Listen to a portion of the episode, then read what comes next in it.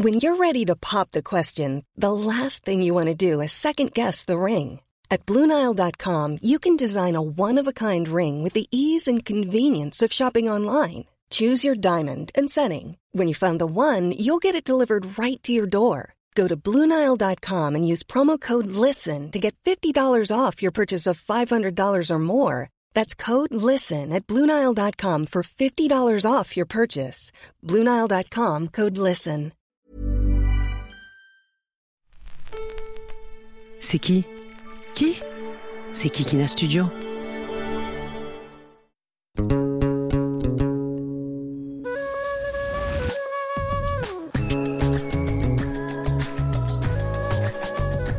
Hello, hello! I'm so happy to be back and resume this super season of Jins with y'all.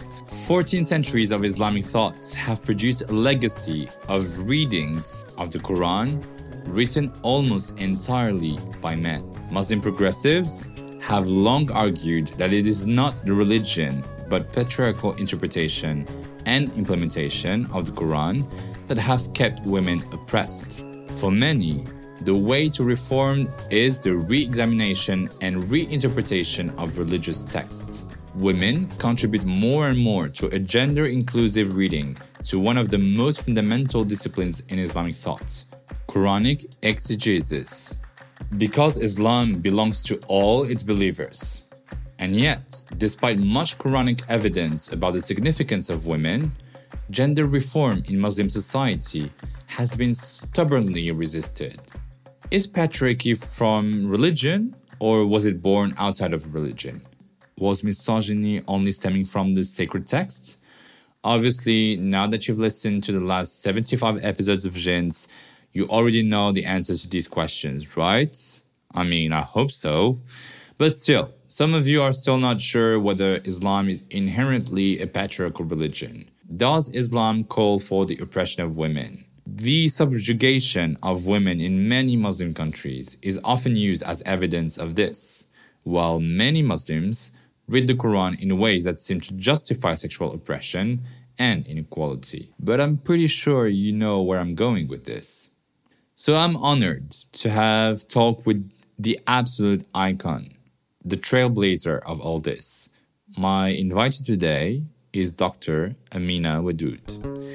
Dr. Amina Wadud is considered one of the foremothers of Islamic feminism.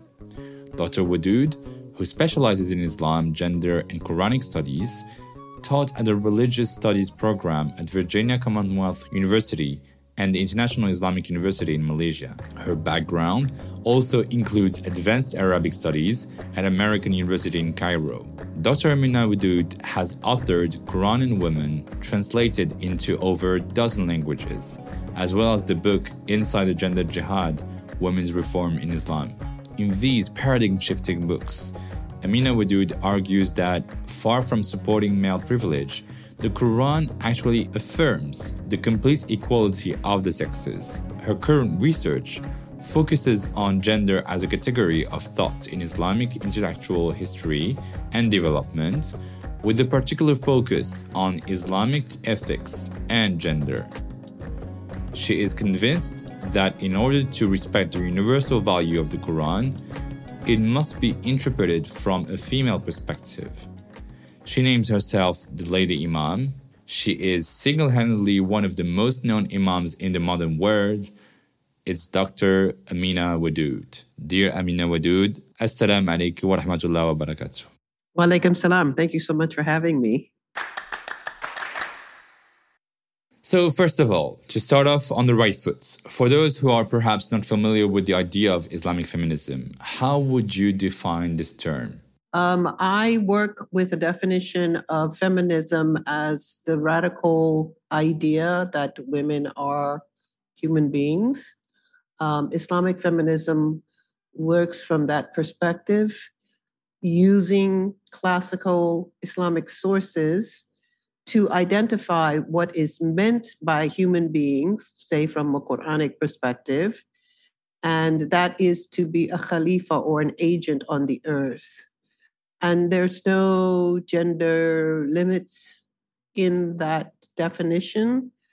And yet, we have found that throughout history, sometimes women have been marginalized by community and interpretation, and obviously patriarchy, which is neither unique to Islam nor special within Islam.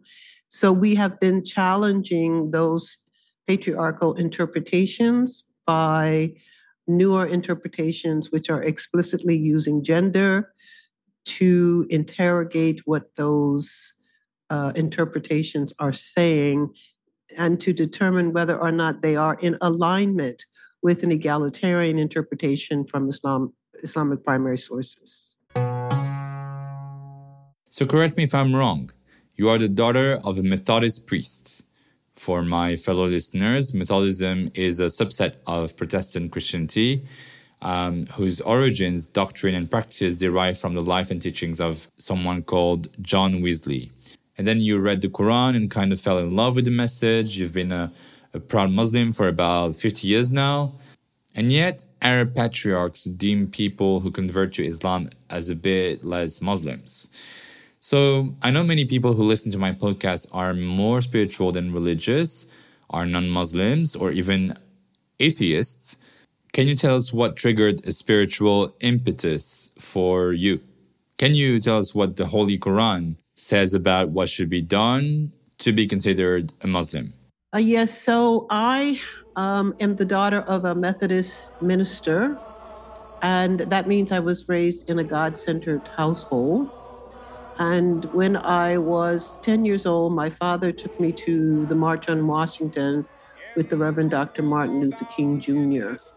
So there has never been a separation of ideas about religion and ideas about equality and justice in my upbringing.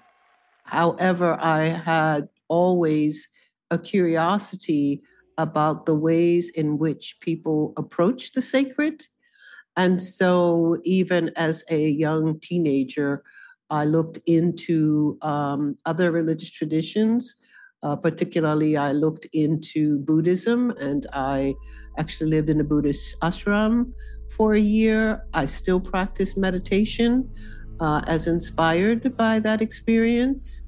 Um, and uh, the interest in Islam was a kind of curiosity which um, ultimately led me to reading the Quran. And I did. I, I, fell in love with the Quran using a translation that today I just can't even abide by.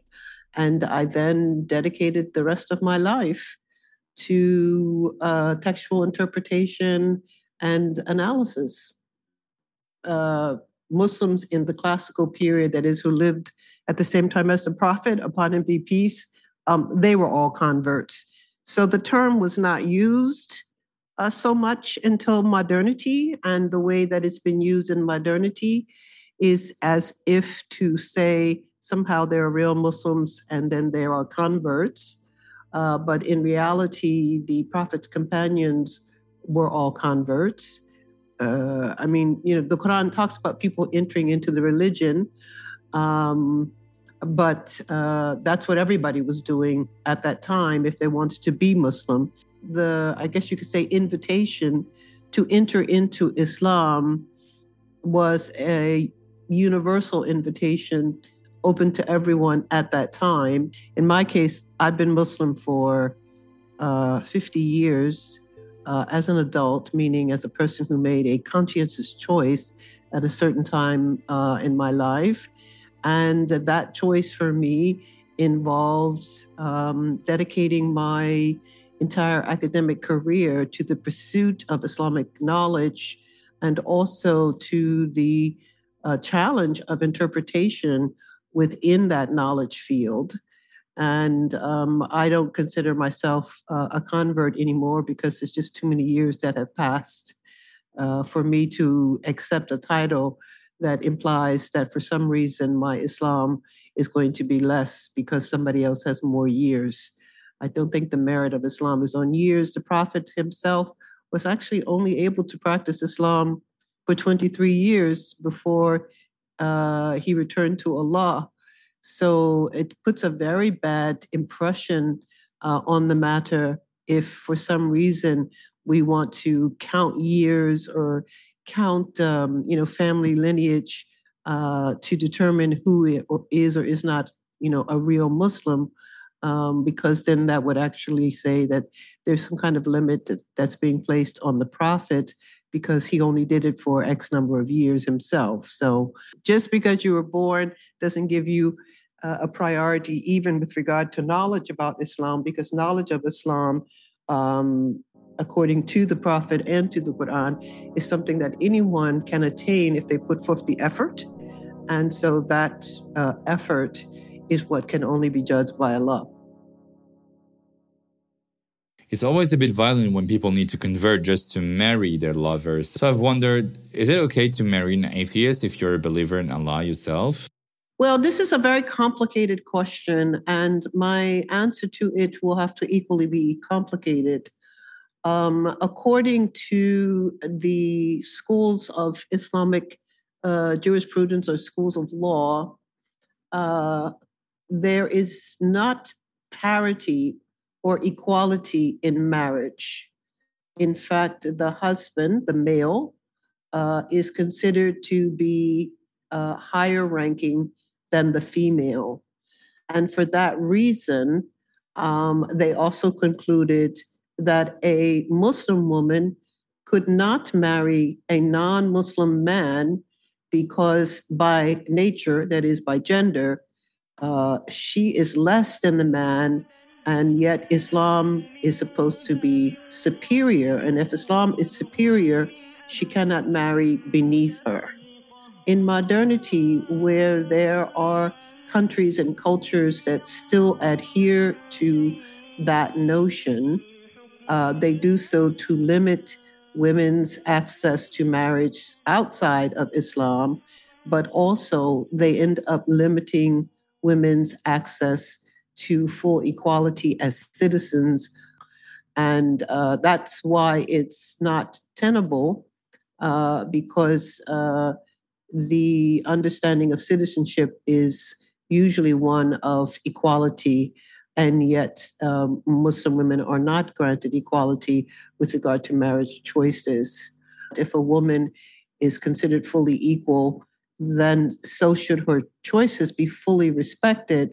And I think that Islam offers the best way of life. And if you are partnered with someone who respects uh, you as a woman, as a person, and respects your faith choices, then I would not see a problem.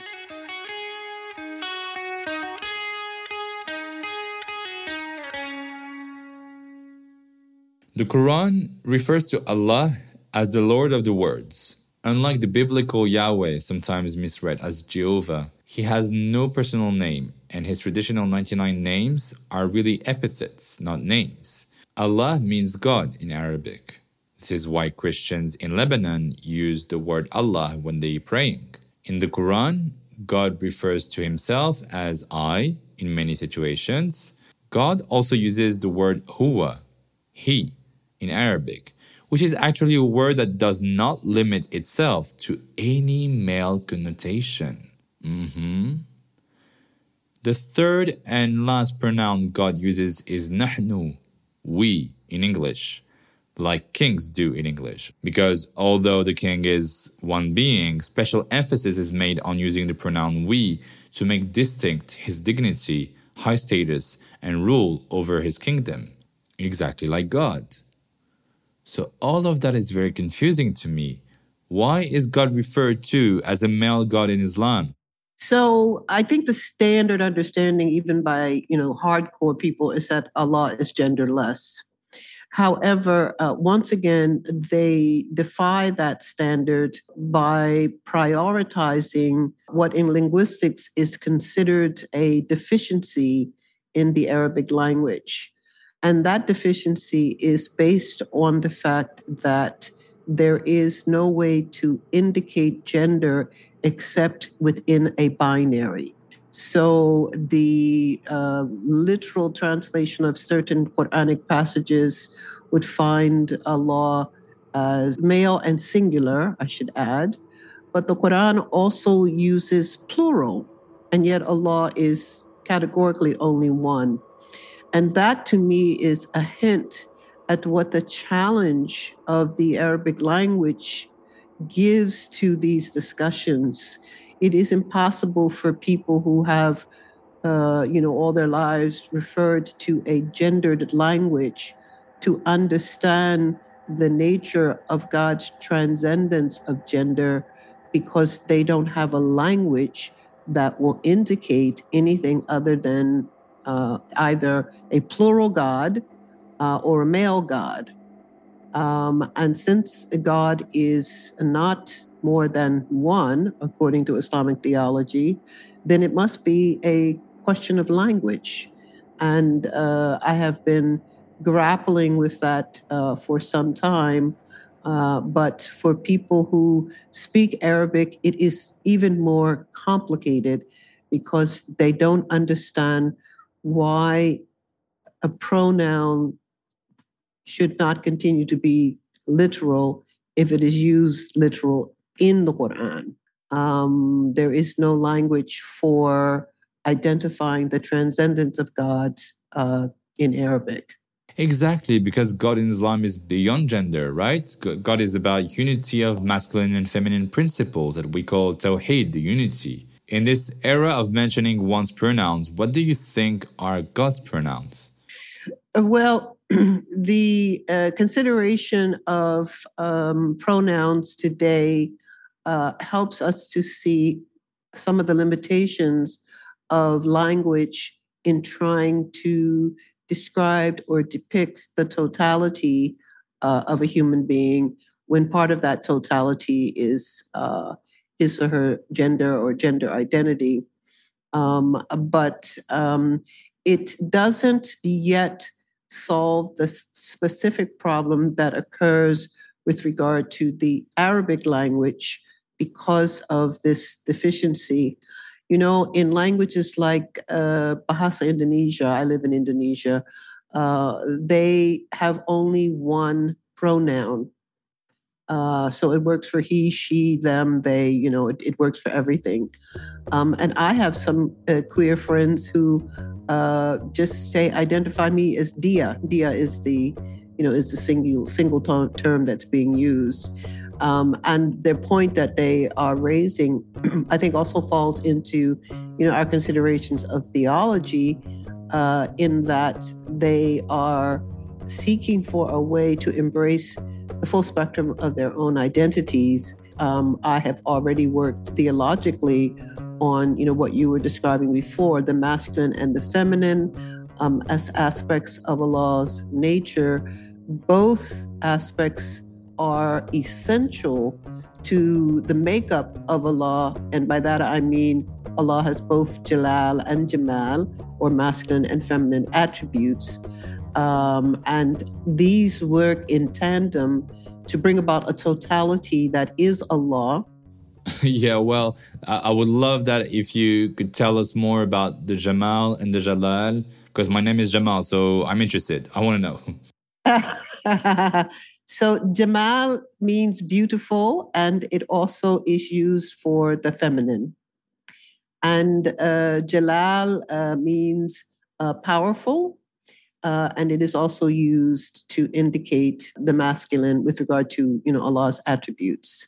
Because Allah has both, then how do we engage with both when we are referencing Allah? So in English, I would say he and she um, as a way to again defy the narrowing perspective that pretends that Allah is actually some male reality uh, when Allah is greater than uh, those limitations. Um, in Jin's podcast, I have uh, invited many scholars, men and women, who talk about the hijab as non required by religion, right? Since the word hijab is used seven times in the entire corpus and it's never used as a headscarf. The right term for the veil is rather khimar, by the way. So I think you're well aware of the constant Islamophobia that French Muslims have been experiencing for the past 10 years. I have relentlessly been fighting for the right for women to be able to wear hijab because every woman has a right to decide for herself what she wears and what she doesn't. White feminists try to shut me down for defending hijabis. But then, dear Dr. Wadud, what about niqab or even burqa? Should I continue battling for their rights to wear the burqa? Or can I say that the burqa is obviously another instrument of a non religious, pervasive, internalized form of patriarchy? Yes, it's a it's a it's a very complicated question, and um, one of the complications is to presume that there is a single answer that's going to fit every circumstance fairly. If you are defending the right for a woman to choose, uh, then you cannot then say, "But you cannot take these choices." Full stop. I think it's okay for us to understand the hijab issue is extremely politicized and that we cannot engage in a conversation about it uh, just uh, as a conversation of choice, uh, simply because you know there are other factors involved, um, and uh, one of those factors are the presumption that there is a single feminist position with regard to women's dress, and that that position, um, the closer it is to naked, the more it is a definition of freedom.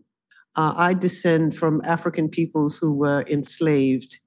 And one of the aspects of that enslavement um, is that women could not choose how they dressed in front of other people. So I have always been very conscientious with regard to my dress. Um, I, uh, at this time, my practice is to cover always uh, when I am anywhere where there could be uh, social media, but I don't always, uh, you know, cover my hair. I live in a Muslim majority country. I don't have the politics of needing to defend Islam. I have a safe space as far as that goes. So I find that I'm very comfortable if I have a scarf that is draped over my shoulders so that, you know, if I need it for some, you know, uh, spiritual practice, it's right there. Um, I feel that I will exercise an agency that was denied my ancestors, and that is that all parts of me are not available to all people. Um, and uh, how much it is that I choose to cover um, is always circumstantial. And I do not, for example, go through uh, TSA airport security in the United States unless I'm fully covered. Um, because um, my experience and other women who wear hijab uh, we have shared the experience that we are uh, subjected to uh, several layers of extra security. Uh, I have dreadlocks, so when they pat down my hair, they're always playing around my dreadlocks, you know, through the scarf and everything. And I, I think that this is appropriate because my ancestors did not have a right to defend themselves, and I have the right to be able to um, you know, defend myself. I also have the right to refuse that electronic machine that people go through. Um, so I, I, demand a pat down every time I go through. Um, now, it's a very it's a very personal choice for me, but it is a choice that's based on a recognition that the uh, dress of Muslim women, and by the way, no one else, the dress of Muslim women um, is under siege. It is under siege from those who say they do not have a choice with regard to uncovering, and it is equally, if not more, under siege by those who pretend that they should have control over these bodies, especially since these are usually bodies of color in the context of Europe, especially, and that their control should determine how much a woman should take off. She cannot determine that for herself. And I think that that's um, unfortunately something that shows the lie to notions of laicite or democracy or whatever. Actually, all forms of the hijab today come from culture, every single one of them. Uh, references that are given in the Quran with regard to women's dress are very minimal um, and yet they too were based on certain understandings uh, with regard to modesty at that time. And expressions of that modesty can be fulfilled by other methods in our time. Um, and yet there are still people who pretend that there is some universal or singular understanding of something so transcendent as modesty that somehow they can designate uh, when a woman is modest or not. We've just gone through restrictions with regard to this pandemic, and everybody was in niqab. and nobody was considered to be denied their feminism. So it is obviously a ruse, uh, and it is a ruse that shows up very badly uh, in the context of uh, Europe trying to designate itself as some kind of location for uh, freedom and equality. That actually, what you're saying is democracy is for uh, other white people and people of color who have lived here for generations do not have equal right. So, how dare they try to dress in a way that we have determined um, does not uh, show their full agency? Agency can only be demonstrated by the person. Someone outside determining for that person, unfortunately, is, is not granting them full agency and is not feminist. And unfortunately, as my sisters always say, if your feminism denies me the right to be myself, then it's not feminism.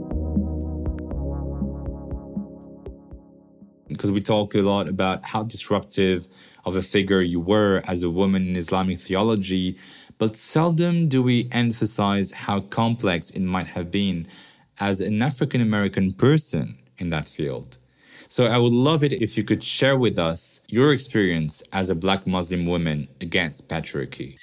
Uh, well, to be honest, um, as an African American woman, that is someone you know who was uh, raised in the United States, uh, Islam amongst uh, African Americans is very conservative. It is very patriarchal. I have uh, challenges from within uh, my community uh, as well as challenges uh, outside of my community. Uh, in my case, because of my uh, early decision to make the study of Islam one of the first things that I, you know, endeavored to do was to live in an Arabic-speaking country because I was under the false illusion uh, that somehow I was going to be closer to Islam, uh, you know, if I was closer to, you know, the Arabic language. And unfortunately, what I found, um, as I said earlier, uh, that is that there is no priority or privilege given to someone because of the consequences of their birth. Um, and yet, in the context of the United States, um, I was raised in a uh, white supremacist environment with certain privileges extended to uh, whites only uh, as a consequence of very complicated and violent history. But um, under no way can I presume that, you know, just because I was Muslim, I didn't have to deal with white supremacy. And there actually were some conservative African Americans who took that stand for a little while. Um, and um, also in South Africa, there were some who took a very, you know, non-engagement stance with regard to the fight against apartheid. Uh, so you know, it, it's it's the complications of it is such that I cannot live under some kind of illusion that uh, just because we have a very sophisticated and long-standing struggle against white supremacy does not mean that we have dealt sufficiently with the matter of gender equality, uh, particularly in my community, the African American community, was still extremely conservative. I have said many times on Jins that one of the specificities of Islam is that we have a vertical relationship to God as a human being. No one is in between God and me as a believer, for God is closer to us than our jugular vein. Quran, Surah 50, verse 16. There's no go between or intermediary between Allah and the human creation. So, no man, no Imam, can be greater in knowledge and wisdom than Allah. In Surah Al Baqarah, verse 40, we can read, Do you have more knowledge than Allah? If you idolize the Imam of the mosque we're used to go to, that would be idol worship, which is forbidden in Islam. Hence my question What happened since the revelation 14 centuries ago that made men and only men have a religious authority Well, my answer to that is patriarchy happened. Islam has a very clear notion about both orthodoxy and orthopraxis, that is, right belief and right practice, that people become very attached to, you know, what we call the halal and the haram, the permissible and the prohibited. But you must also understand that Islam is a community based tradition, and that is that we have communities. And within those communities, there are lots of people who feel that the community cannot function at all except with some type of leader. Um, and the idea that um, you know the leader is the one in authority uh, takes on a religious guise, but because, as you say, you know this is uh, usually the purview of certain men. Um, I do want to add to that that the understanding that comes through patriarchy is also that someone must be in charge, that someone must have authority. And in fact, that the ones who have authority are in a classification superior to all others.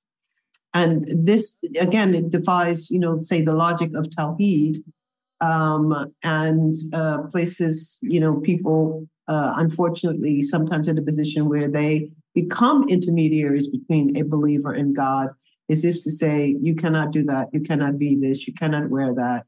All of these types of restrictions or you know aspects of controlling others, I really do believe it's done with a certain level of sincerity, but also with a certain level of fear.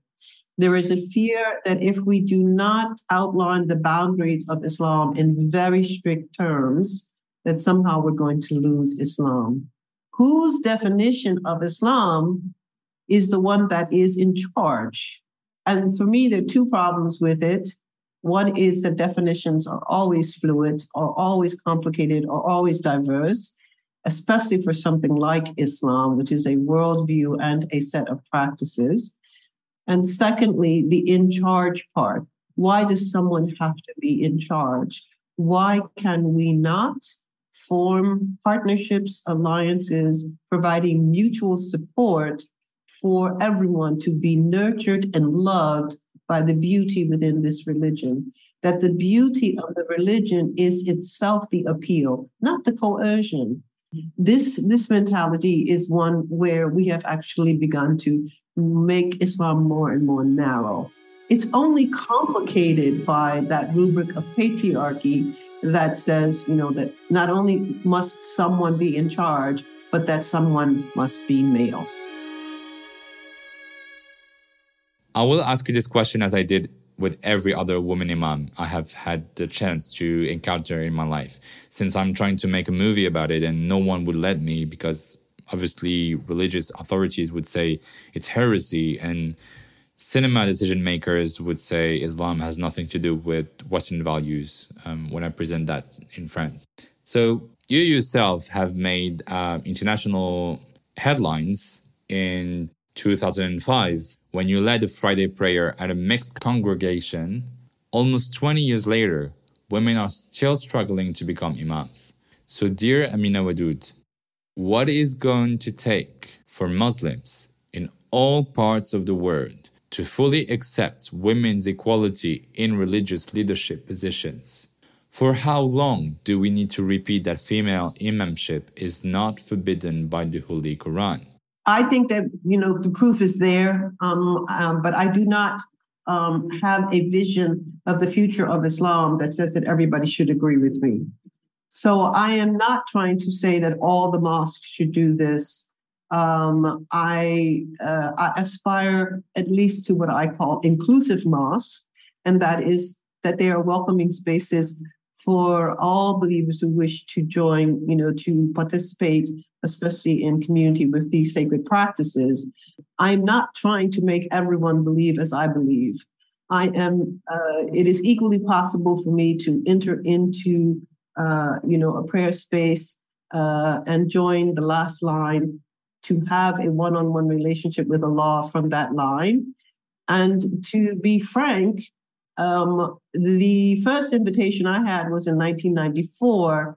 And from that time, I actually would refuse invitations to act as imam because I really had so much soul search and research that I needed to do.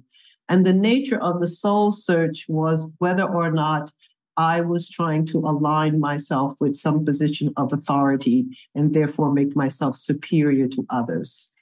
So my own preference is to meet Allah, but to meet Allah alone or to meet Allah from a more, you know, sort of obscure location, you know, in the back.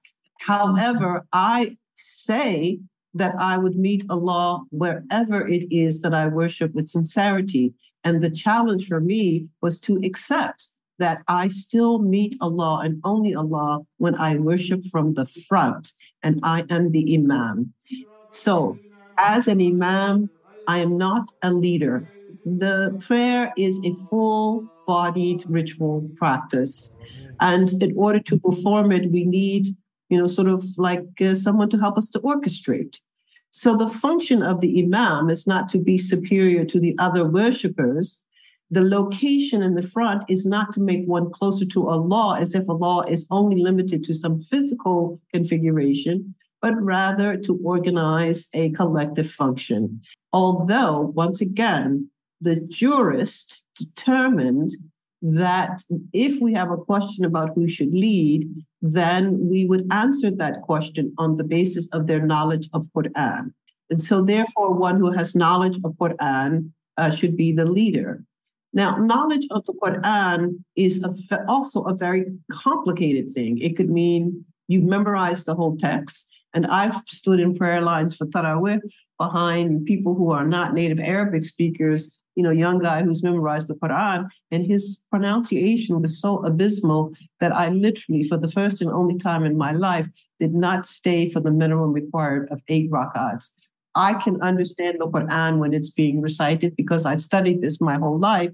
And with this person, I couldn't understand it. And it actually just, you know, it just was irritating. So uh, it is not just a memorization. Um, and it is also not just engaging in, you know, which is my uh, area of uh, academic uh, pursuit, uh, offering interpretation because I like this uh, tradition we, we heard from the Sahaba about taking verses of the Quran and embodying them as a kind of embodied ethics before you go on to the memorization of other passages. I don't know if this is a true tradition or not, but I said that I like it because what it says is this the Quran is offering us one valuable resource for, as it calls itself, hudan, for guidance, guidance through this life, you know, this dunya, this planet, this, you know, physical body. And that guidance also reminds us to engage in sacred worship as well as to engage in the doing of good, and that the doing of good is mostly what we do for others because the beauty of the Quran and the beauty of having a direct relationship with Allah is the most beautiful thing that I have had in my life. And I am the mother of five children and grandmother of six beautiful people. This opportunity to have this sacred relationship with Allah is the most beautiful gift that I have been given. And it's such a marvelous gift. I don't need anyone else to give it to me nor can anyone take it away from me. And when you become secure in that, which even for myself will wax and wane because, you know, faith does journey. Uh, when you become secure in that, you do not have the impression that somehow because you accept an invitation to stand in front of the other worshippers, amamahum, you know, in front of them, that somehow you are superior, that somehow you are better, somehow you are closer to Allah. I don't have that illusion. I am part of a community function. We organize ourselves to perform this together. A man can organize, a woman can organize, a trans person can organize. It is just a matter of us as a community, understanding that each of us are equal worshipers no matter where we stand. And sometimes, even on occasion, we will become the one who stands in front. Last but not least, when people say that Islam is a violent religion, especially against women, or that Islam prohibits homosexuality, they're never coming with strong sources, right? They're just coming with a point of view formed by unconscious biases and what Western media is spreading since the beginning of the millennium. On the other end of the spectrum, under the name of Islam, many Muslim scholars claim that any evolution of the Quranic message is forbidden, that modernity is a plague coming from the imperialists and the Western ideologies. Muslim women's issues are being put into a kind of battleground between the secular feminist and Islamists. So, how can Muslim women get rid of patriarchy altogether and regain ownership of their religion? Wow, that's an amazing question. Let me kind of uh, give it a second and uh, take a deep breath and see whether or not I feel I'm confident to even respond to it. Um, I actually feel that some of what is happening, especially you know in the context of the the rise of Islamophobia, uh, you know, in uh, in the West, um, I actually feel that what is happening um, is more about people being sidetracked away from what is important in order to give greater emphasis to that which is in fact less important. And yet, uh, we're trapped within this dialectic. Um, in the end, if we want to assert the fundamental notion of human rights, then we would have to accept that that means uh, extending to people the right to be different from even our best articulation of what we might consider, you know, to be uh, human rights or, or human dignity. And that's very complicated to grapple with the meanings of freedom when we live in complex societies, uh, you know, as we do today. And we have Islamophobia in the United States, but to be honest, it's not nearly as bad as what's happening in Europe. Uh, it is very complicated, but I also think that it is something that we can work on to do something constructive about it but it is going to take a certain level of honesty uh, and really of humility, uh, the capacity to be able to say, we have a problem. What can we do collectively to solve the problem?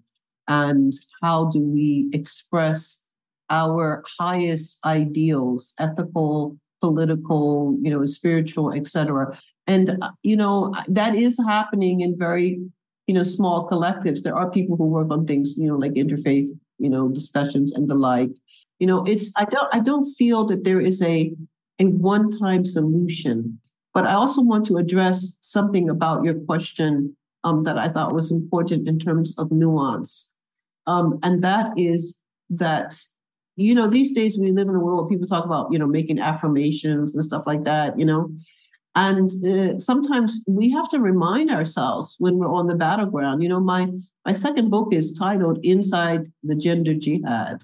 It is, you know, an an actual engagement with the struggle for human dignity by Muslim women, you know, for Muslim women, and in partnership with Muslim men who are, you know, willing to to work as equal partners. The word jihad means to struggle and I have engaged in that struggle from very early in my choice of being a Muslim, but still, it never did distract me from Islam, you know, or from Allah. I was never fooled that somehow someone outside of me um, had access to Allah in such a way that I myself would be denied access. And I think that if we don't understand that we are also engaged in a spiritual struggle, uh, you know, in order to really reclaim our own hearts in Islam, that we could become embittered by this struggle to such an extent that we kind of forget, you know, what are we, what are we fighting for? Um, and to remember to return that struggle to something higher than ourselves and even higher than all the powers as they get exerted by certain parties, for example, in Europe, uh, as if they and they alone uh, have the you know absolute purview of what might be considered you know equality and justice. We really have to keep struggling, and we really have to you know accept that it might be a, a challenge that we have to engage with for some time yet. We're going to wrap this up, but first, in every single episode of Jins, we debunk a myth that I've been told or that I've often heard of. A year ago, I discussed with a young yet patronizing Muslim man, and I was trying to prove that homosexuality was not sinful with the Quran to back it up, explaining that the story of Lot is not about homosexuality at all, but rather about rape as a weapon. And he said, Look, you need to accept that Islam firmly condemns homosexuality. It's so obvious. Two men having sex is counter nature. They can't have children. It's not Allah's will. All serious scholars say so. Deal with it. It will never change. What would you have answered if you were me? Uh, he wouldn't speak to me that way, honey. No offense. But um, uh, the reality is that the matter of textual interpretation is also very complicated, but not impossible. And one of the advantages of some of the modern research on the matter of sexual diversity has been to engage in a consideration of exactly what is said in the text. And the answer, unfortunately, is that it is not clear. It is certainly not as clear as those who pretend that they can use things like, for example, the modern argument about nature this was not something that was used in classical Islamic thought. So, what they were doing, once again, is showing that they will use any means to be able to limit uh, the possibility of people making decisions on their own. They are not following more closely to the Quran or any you know such assertion because the language in the Quran is very obscure with regard to the matter. And that is why, you know, modern scholars will say it is not homosexuality as we understand choice about who one loves or with whom one might, you know, build a family. Um, it is about coercive uh, anal rape. Um, and uh, when you look at the passages, um, clearly you can see that that uh, that aspect of coercion um, is there, you know, uh, in in quite a few details. What is not there is the term homosexuality, which is a term that came, you know, you know, uh, more than a thousand years after the Quran was revealed.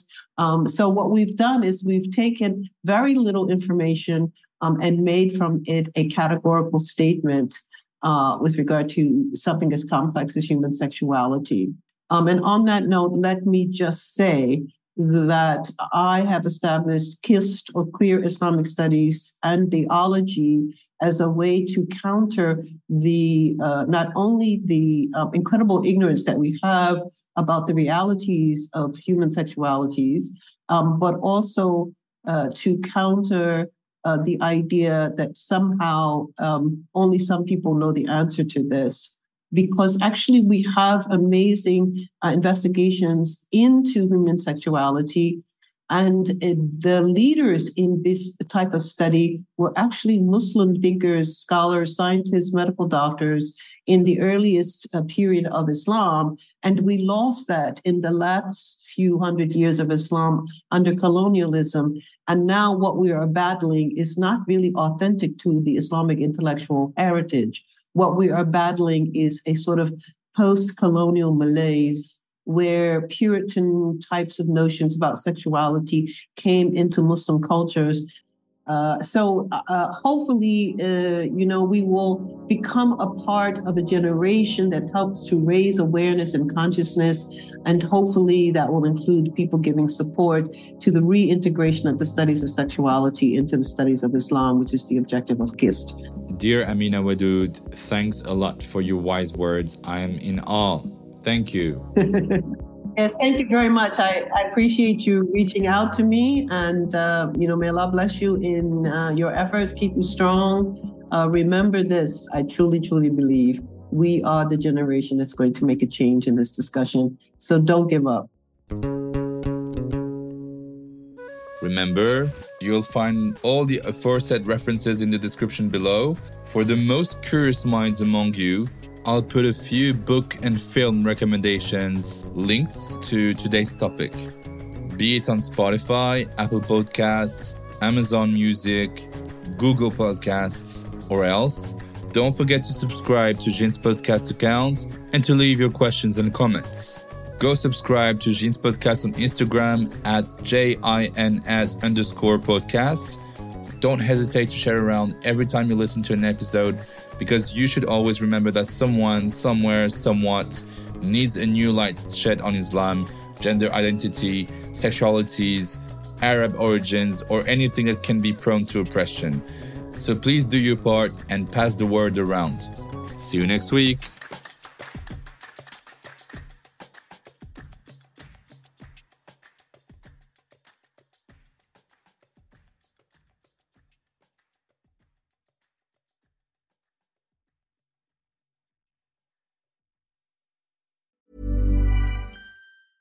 Planning for your next trip? Elevate your travel style with Quince. Quince has all the jet setting essentials you'll want for your next getaway, like European linen, premium luggage options, buttery soft Italian leather bags, and so much more. And is all priced at 50 to 80% less than similar brands. Plus, Quince only works with factories that use safe and ethical manufacturing practices. Pack your bags with high-quality essentials you'll be wearing for vacations to come with Quince. Go to quince.com slash pack for free shipping and 365-day returns.